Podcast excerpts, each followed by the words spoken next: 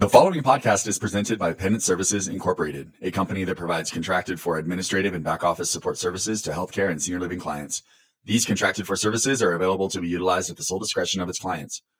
References in this podcast to the company and its activities, as well as terms such as we, us, its, our, or similar terms are not meant to imply that Pennant Services Incorporated or the Pennant Group Incorporated has any direct operational control, supervision, or direction of the independently operated healthcare and senior living entities. Welcome to Believe, Behave, Become, a Pennant Group podcast. This podcast is the place where you'll hear discussions about tried and true leadership concepts, best practices to optimize your operation, how to create that healthy culture, and so much more. The Believe, Behave, Become podcast is a tool. It's a tool for you to use on your journey towards becoming the best leader that you can. I am your host, Rich Lewis. Thank you for choosing to invest in yourself by spending time with us today. So, so my takeaways, I think, align a lot with what Brian shared. I actually had um, copied out of the book, uh, "The Speed of Trust," the quote that Brian shared about what he felt as a seven year old. I think this is very interesting because he says, I was too young to care about money or status. Those mm. things motivate me. What voted, motivated me was my father's trust. I didn't want to let him down. I wanted to show him that I was capable and responsible. So, so what I took away from this is um, the idea behind Green and Clean is providing an opportunity for me or for our leaders to provide an opportunity of ownership with trust. Um, in in the the video, you you learn a little bit about the idea of giving them the opportunity to retain ownership of a goal or or um, an initiative. Yeah. But us as a leader, we cannot take the ownership aspect from them. We cannot tell them how to do their method. We can't give them guidelines to or parameters to to live by to achieve the goal or essentially we pull from them the opportunity to be owners of the hmm. result hmm. and i think the the quote that he shared was this you cannot hold people responsible for the results if you supervise their method and i think this mm. is crucial as a leader i think we want we want to make sure that everything goes right and we want to make yeah. sure that we can control everything that we can control as a leader but i think that's ineffective leadership and i think mm-hmm. providing an atmosphere and an opportunity for someone to truly through their own methods achieve the result is what green and clean stands for it's a platform for them to be successful where we support them as needed but we don't interfere with their method. I hope that makes sense. That was one of the biggest yeah. takeaways that I had. Yeah, that was a takeaway for me as well. Um, it, it was this green and clean concept is sort of the antithesis of command and control, uh, which is possibly the most popular form of leadership, I'm using air quotes. Um, you know, that I was certainly introduced to uh, as a young leader and have had to evolve out of you know that mindset in many ways. Um, I'd love to talk more about that because our model is inherently rooted in trust. This isn't a new concept to our organization per se. Um, and and what I've seen is that we're really not good at command and control. So how does how does trust support our model um, when we're so decentralized as a pennant group, when we're so locally driven? How does trust play into that?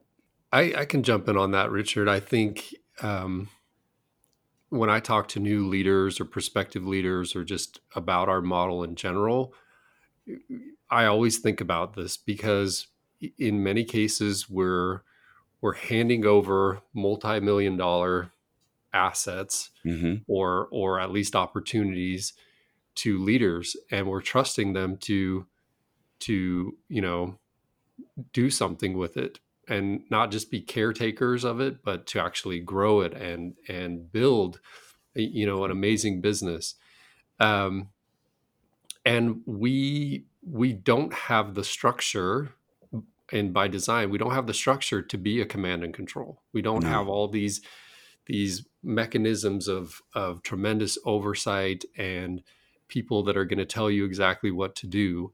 Uh, what we have are cluster partners and shared ownership across those cluster partners and and other partners throughout the organization.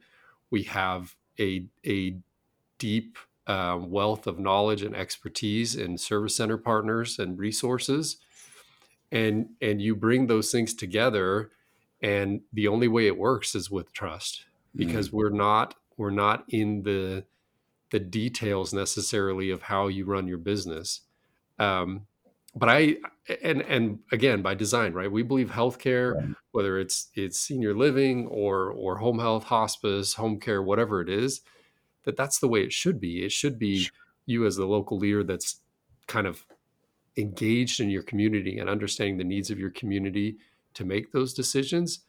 But we have to balance that with you know expectations and standards and you know some systems and support. But i think it's mostly about helping people understand what they're going to be held accountable to. And then as as clint kind of pointed out letting them figure out their own method to get there. Yeah. Um, so that's kind of my take on it. You know i would agree. I, I believe that providing a freedom freedom within a framework ena- enables us to be local. Um, yeah. when when you, i love that, that you use the word local because i think that is part of the recipe for success within our organization is the fact that the decisions are made locally that they that we provide a level of trust with accountability to the result but those decisions need to be made at a level in which the the local community can see the impact that it's that it's that it has. The other reason why I, I think this is important is um, in the concept that we're talking about in green and clean he talks a little bit about the difference between being efficient versus effective. Mm-hmm. and an efficient leader uh, or an, an efficient organization is going to command control. They're going to want everything done a certain way because they can control the timeliness of every decision and they feel like they can control the timeliness of every outcome yeah. uh, what he teaches us with green and clean is is effectiveness is providing ownership trust and accountability at the level not supervising their methods, but enabling them to not be perfect in the beginning, but but to create a sustained result. And I think we see this in our organization where someone comes in that's new, we provide the right tools, we provide the right trust. We know there's a level of accountability, and I think it's a win win that they understand what's at stake, but we don't supervise their methods. And I think oftentimes we actually achieve a better result because of that than having someone from uh, a corporate office direct and tell us what to do at the local level. And that's what's impactful to me when I think about the success that yeah. we've had in certain areas. It's because of the creative minds of those that are local and unique to the market that make those decisions supported by us. Yeah, Clint, I I love that. I think it's so critical to this this principle as as we think about ourselves as a leadership company. Mm-hmm. And um, you know, Stephen Covey says he, you know, in in this original story that he tells, there's there's some failure, right? There's some, okay, my seven year old didn't do anything. he said he was going to clean the yard. He didn't clean the yard. He said he was going to water it. He didn't water Yeah. Um, and and so you have like this response of, oh, I'm going to jump in, and I'm going to put everything aside that I said and I'm just going to tell people what to do and like get it done because that's way more efficient. But he he he he says this quote and it's kind of you know makes you laugh, but he reminds himself, okay, I'm raising boys, not grass. Yeah.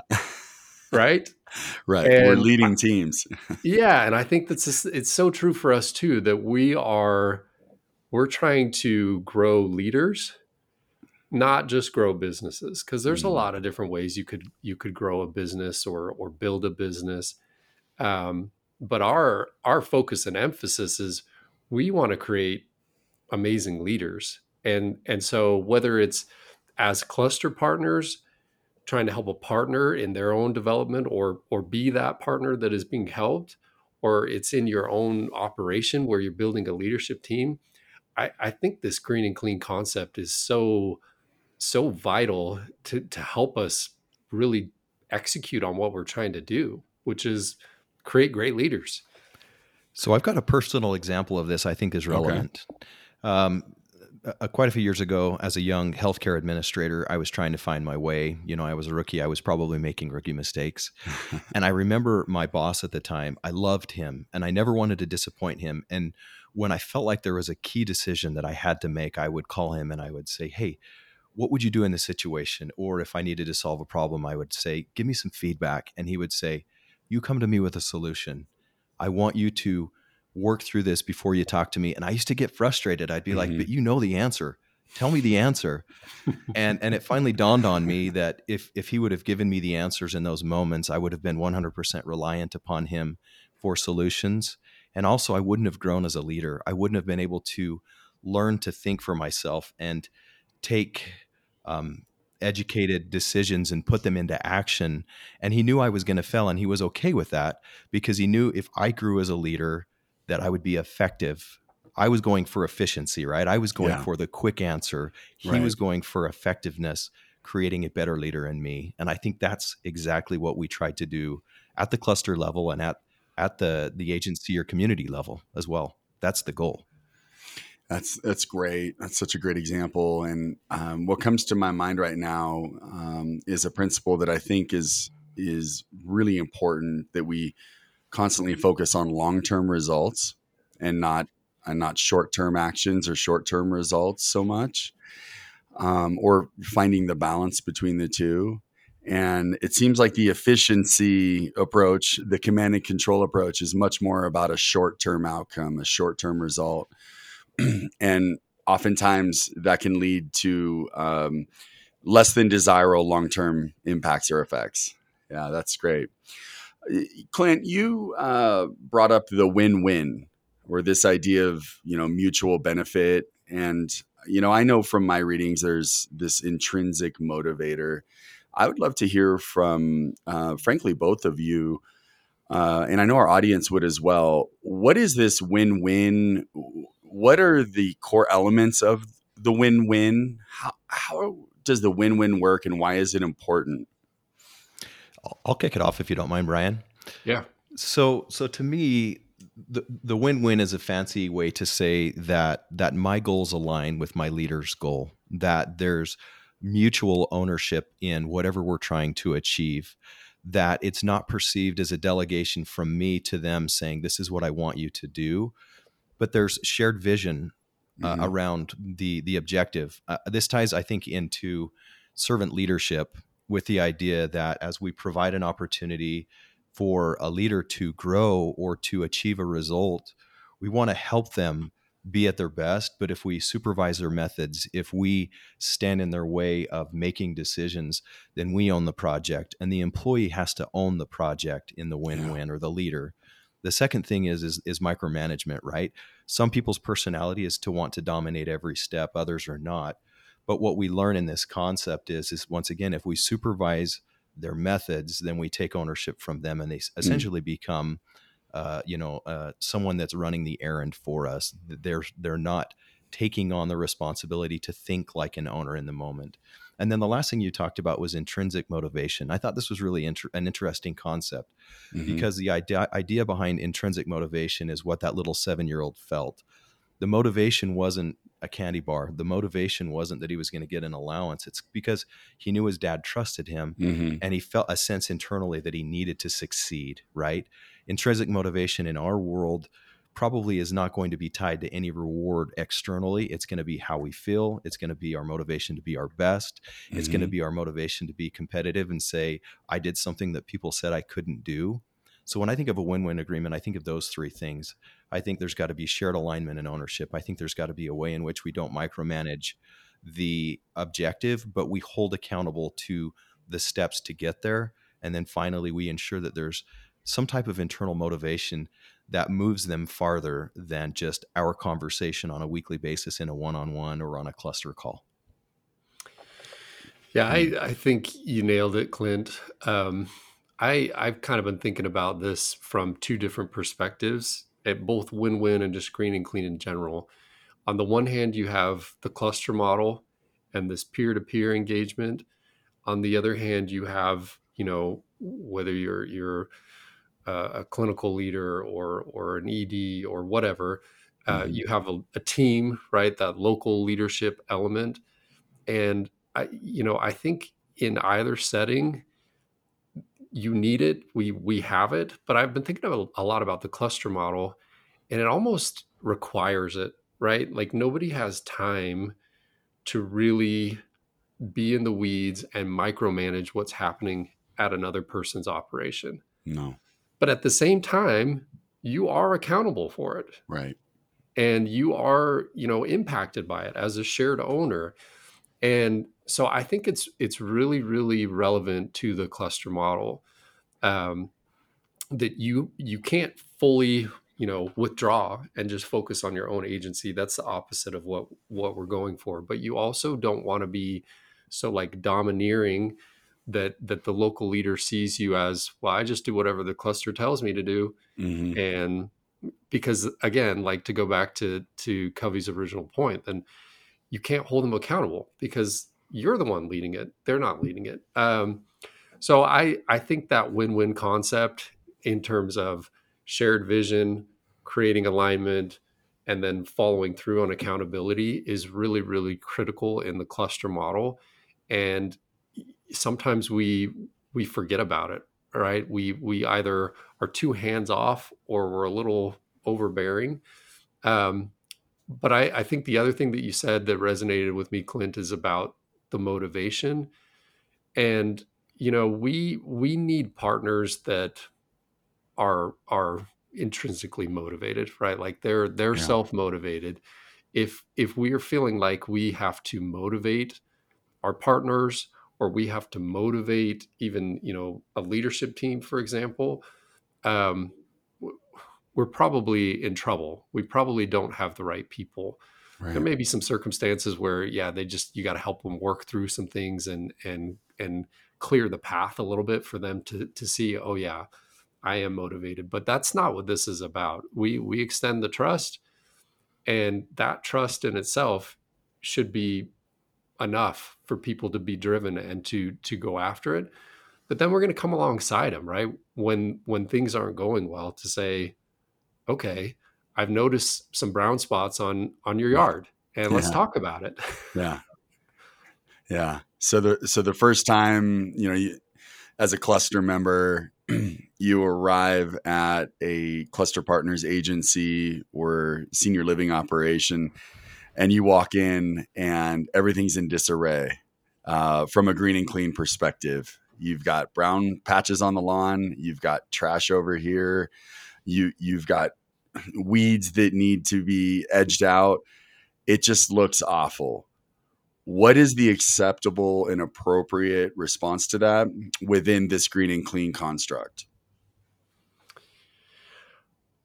i i guess i can i could take uh the first uh, stab at it richard i think a lot of it is around creating creating clarity um you know as i mentioned there's a little bit of a risk. You don't you don't want to create a robot in a cluster partner that's just going to do what you say. Right. um, you you don't want too much dependency there but you also don't want to let them fail. So i i i think it's appropriate to you know not to take the analogy too far but to walk walk the, the lawn with them and and help them pick up a little bit of trash here and there so that they really understand okay this is what it's supposed to look like Yeah. and and when they understand that then it's not so much uh you know you got to do all the heavy lifting but you've got to help uh, you have to trust but verify is is kind of another way that we've expressed this Yeah. concept in the past you've got to come Mhm. back around and say okay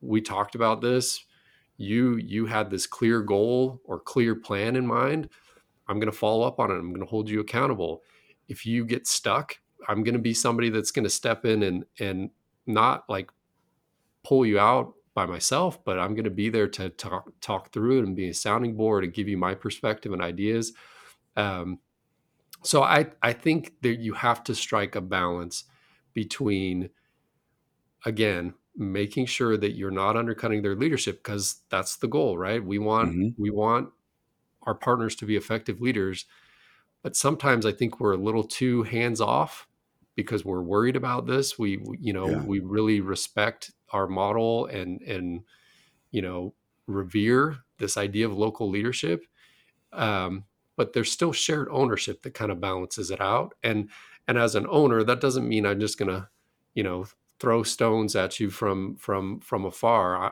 I, and and beat you up. I want to help you. Yeah. I, th- I, think that's exactly where my mind went. Uh, you know, it's almost like the 50 50 concept. I think that was Brent or someone's right. As a cluster partner, it's a two way street, right? You, you have to meet in the middle, and, there, and, and it's a give and a take where I think at times you're going to expect more from them, and then there's going to be times where you're going to verify more than you normally would. And so I think it's a give and a take. I, I think, Brian, you're spot on, though. Looking at um, times where we've seen um, failed operations or clusters, typically there wasn't clarity and there probably wasn't trust, right? Yeah. And so, because of those two things not existing, um, there wasn't the ability for the cluster to come together in a 50 50 idea and divide and conquer where a young leader or a failing leader needed help or uh, a strong leader, I think at times sometimes doesn't get enough attention in a healthy uh, cluster because they're doing well. And sometimes that's unfair, right? You could go the mm-hmm. other direction as well. Yeah. Yeah. I, I think, um, you know, really important point here, um, Brian, you pointed out that as a, in a cluster construct, the cluster partner is coming along as the resource, as the support, you know, and in the Covey video, it was the dad. The dad was the guy that said, Hey, if I've got time, I'm here to help you if I don't have time, they're still green and clean. You know, that's still the expectation, but I am here to support you. And I think that that in and of itself, when you show up in that way, that just solidifies this idea of trust. And it solidifies this idea that I have to be accountable for these results. My partner is doing all he or she can to support me, but I've got to do my part here. And I think I just think that there's a lot of power in showing up for your partner in that way. It drives home all of those messages. So part of uh, green and clean is establishing standards, and you know our pennant affiliated operations and the, the leaders leading them they demand a lot from each other. Uh, and the overall expectation is that excellence is going to be achieved uh, across the board clinical, financial, cultural, the impact on the community. There's going to be excellence in, in those quadrants. Um, my question is this with so many methods of leadership to choose from, why is the green and clean method the one that's emerged as our preeminent leadership tool, even if we didn't know it before the conference in the summer? So I can take a stab at this. I'll, I'll, I'll go first here. Go for it. So you're saying why? So so I think I think we used we've used words in the past that are very similar. Freedom within a framework is the first thing that comes to my mind. I love that right? phrase. And so what I what I what I visualize in my mind's eye when you say that is we provide an opportunity for uh, a cluster or an agency or a community to to work independently with parameters. And, and you brought up you brought up measurability or data. I think when I think about moving the needle where there's not measurability, change cannot happen, right? And so mm-hmm. by providing a freedom within a framework, but then measurability to, to coincide with it, I think it provides the opportunity to gauge yourself over a time. Uh, it could be prior years against a cluster or against other agencies or communities as well. Um, green and clean in our in our organization could be viewed across multiple agencies it could be you know viewed across multiple states and that's what i love is if you're looking for someone to compare yourself to in our organization you're going to find it mm-hmm. and as you find it you're going to find solutions that that they probably used that you can now tailor to your business right you may not mow the lawn the same way you may use a different treatment on your lawn than they did yeah. but you're still striving for the same result you know, uh, Clint, I love that. Um, where where my mind goes to your question, Richard, though, is I think about our roots, yeah. and um, as the pennant group, they obviously run very deep to Ensign. Yep. And um, you know they they've been operating for 20 plus years uh, and and have you know a model that that we've embraced and will continue to embrace and and you know everything we're doing is to try and be like them and i i think about this concept of green and clean and sort of setting standards and i can't help but think about the early days of Ensign. I wasn't there, um, but I have had you know the opportunity on occasion to hear some some people that were there talk about it. You know, Christopher and Roy Christensen, for example. Yeah. And their whole vision or reason or motivation behind starting the Ensign group was largely in part because they wanted to change the industry. That's right. right. They they wanted to dignify long-term care in the eyes of the world. Yeah. And by all accounts they have. They have set the standard of what it means to be the best in in their particular um, segment of healthcare, and that's where the name Ensign comes from, right? Flag bearer, standard yeah. bearer. That's why we're called the Pennant Group. Is is to to hearken to that same vision of in the Pennant Group, we want to set the standard. We want to be the very best, mm-hmm. and so I, I, think it all it all flows together, and that and that's why I think this green and clean concept resonates so much with us is because we do want to be the best. We do want to set the standard, and so you can't do you can't get there. You can't become you know the the standard setter without continually reevaluating and measuring your performance and saying, yeah, we're here, but we could really be here. And and I think that's where this concept hits home is because I think when we do that, because we have this high trust model, our leaders achieve things that we never thought necessarily were even possible in some mm-hmm. in some instances and the standard is raised mm-hmm. and will continue to be raised you know year after year after year yeah i know that um, as i've heard you know, and, and had this opportunity to hear Christopher and Roy talk about the early days and and the underlying impetus behind creating this new model. Uh, and I'm sure that there was a lot of naysayers. I was really inspired by their resolve, and I was really inspired by their vision. And as I think about how it's played out, going back to something that was said earlier, this concept of uh, growing leaders versus growing companies, you know, Roy and Christopher, they took the long term road. They probably could have gotten better results faster if they had taken more of a command and control style. But the reality is, they built an organization um, that operated very much off of a flywheel concept.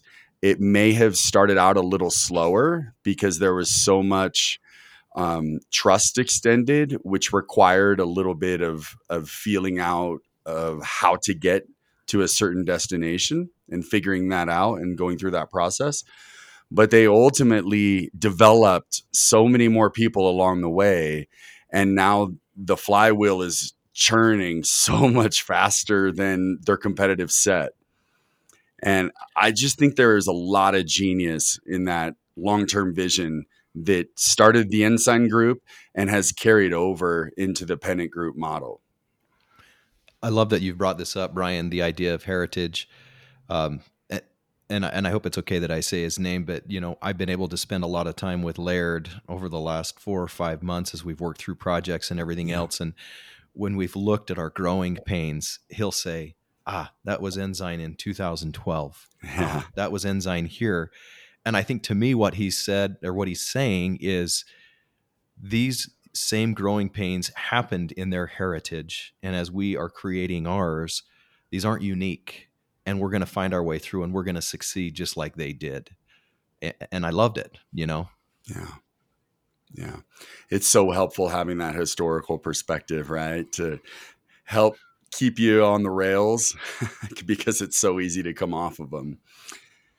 Brian, going back to your green and clean initiative that you developed on the heels of that annual meeting, um, what went well with that initiative and how it was implemented and how you drove it forward?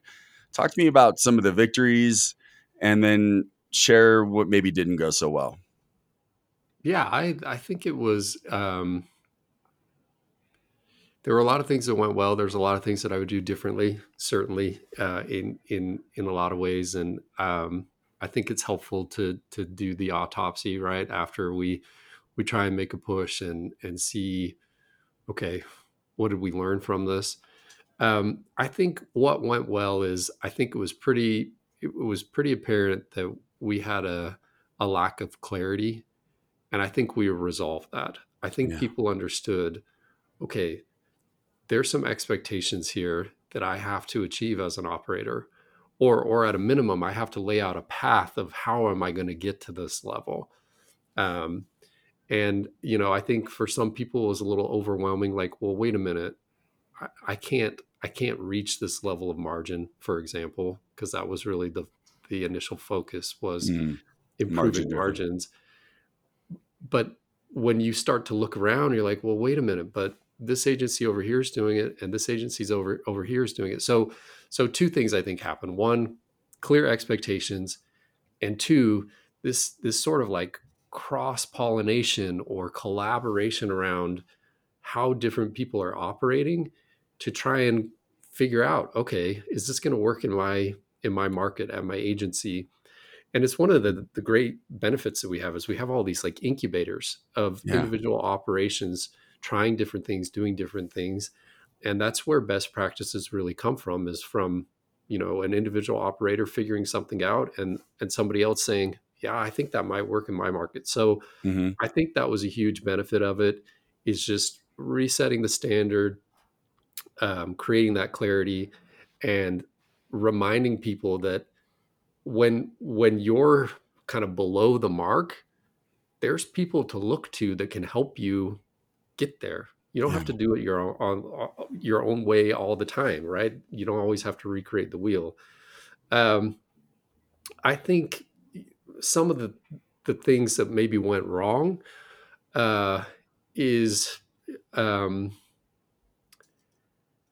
whenever you push as a resource, it, it feels a little weird because Mhm. we're not.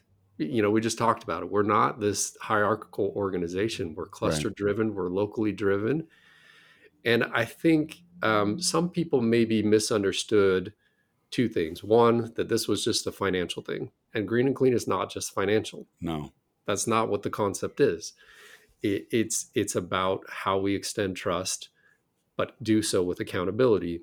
Yeah. Um, so I think I could have emphasized that a little bit more. I think I also could have emphasized, or we, you know, it wasn't just me, but we we could have emphasized. These are not my standards. These are not Brent's standards. These are not Danny's standards. Yeah. These are our standards, and they've been in place for a long time. And I think some people maybe for whatever reason, like I said, I think it's a good thing because now they understand it. But for whatever reason, in the moment, it it may have felt like, oh, these are new, these are new standards being being pushed upon us by by, you know, leaders outside of the cluster or outside of the market or whatever. And Yeah. that's not really the case. It was it was not new standards. It was a revitalization of existing standards. Um, and I think part of that goes back to this this uh, idea of not supervising the method so they can be accountable to the result. Hmm. Um, when you get into sort of the nitty gritty of specific metrics, sometimes it can feel like, well, I got to do it this way. When when the reality is there is a lot of freedom. There's a lot of freedom to be creative, and we want you to be creative. You know, obviously within the parameters of of being compliant and and Yeah. being lawful but there there's a lot of freedom to figure out okay let me try this a little different way and maybe when it comes to margins i'm going to be a little heavier on this side but i'm going to be a little leaner here and i'm going to get to that end result that is the standard and no partner is really going to poke at that like No. that's great you figured it out You crossed the finish Um, line. Good job. so I think that we could have emphasized that a little bit more. But I, I will just make the comment. Sometimes people they confuse freedom with autonomy. You're not autonomous. No. You have that freedom within the framework, but if you're not hitting the standard, this is not just your business, it's our business. So I'm I'm I have a responsibility as your partner to to identify, okay, you're not hitting the standard. What are we going to do about it? How do we figure this out together? Uh, what's your plan? Um, so anyway, I, I, but I think there was a little bit of a lesson learned there to to just make sure people understand you have the freedom to to do it your own way to get to the result the way you want but you've got to get to the result. Mm-hmm. and and until you do nobody's going to let up on and that's a good thing right? That's that's how we become the best. And, and i'll just say the the last thing uh, in terms of maybe a risk or or where things could go wrong is whenever whenever you're trying to push something from the top quote unquote the top right? Yeah. In in in a, a role in a where you're supporting structure. many many agencies. If you're not careful it, it can erode the very thing that we're talking about right? And it can it can go from green and clean to command and control super quickly. Yeah. And so i think if i were to do it again it, the, the push was needed. The the principle needed to be taught. But i think it could have been executed by the clusters and driven by the clusters the way it should have been, frankly, um, it, rather than this idea of oh this is this is a push from from people outside of the cluster. Yeah. Uh, it can almost be imperceptible how easily one can shift from command and control, or I'm sorry, from green and clean into a command and control mindset. You know, whether it's market forces upon us uh, or whatever the headwind is you know the pressure of the day um, it's just too easy to slip into that command and control mindset. I'm glad you highlighted that.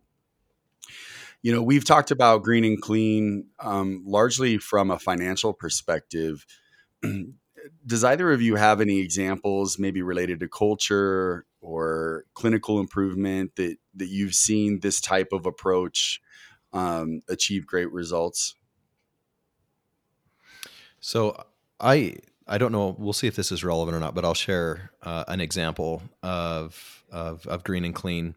Um, as a young leader, once again, I, I, felt like I always wanted to be involved in in um, everything that was going on that I felt was important in the building. And sometimes I had a hard time relinquishing control and providing an opportunity for other people to grow, other people mm. to have the opportunity to own things and feel a sense of accomplishment. And this is going to sound probably pretty dumb, but but I felt like I had to be a part of some of the the planning committees for our celebrations and for celebrations at, at, monthly meetings and and I realized actually I don't think I realized it I think they came to me and said hey you're a cog in the wheel get out of the way right? And and as I got out of the way and we just talked as a group around parameters what do we need to accomplish? Okay here's what we need to accomplish here's our objectives go. Clint you're out of the road right? We yeah. had the most amazing celebration we had better participation in our all staff meetings and I realized that I was the one that was prohibiting green and clean to happen I was the one that was stopping the opportunity for other leaders to take hold of something they were passionate about and grow.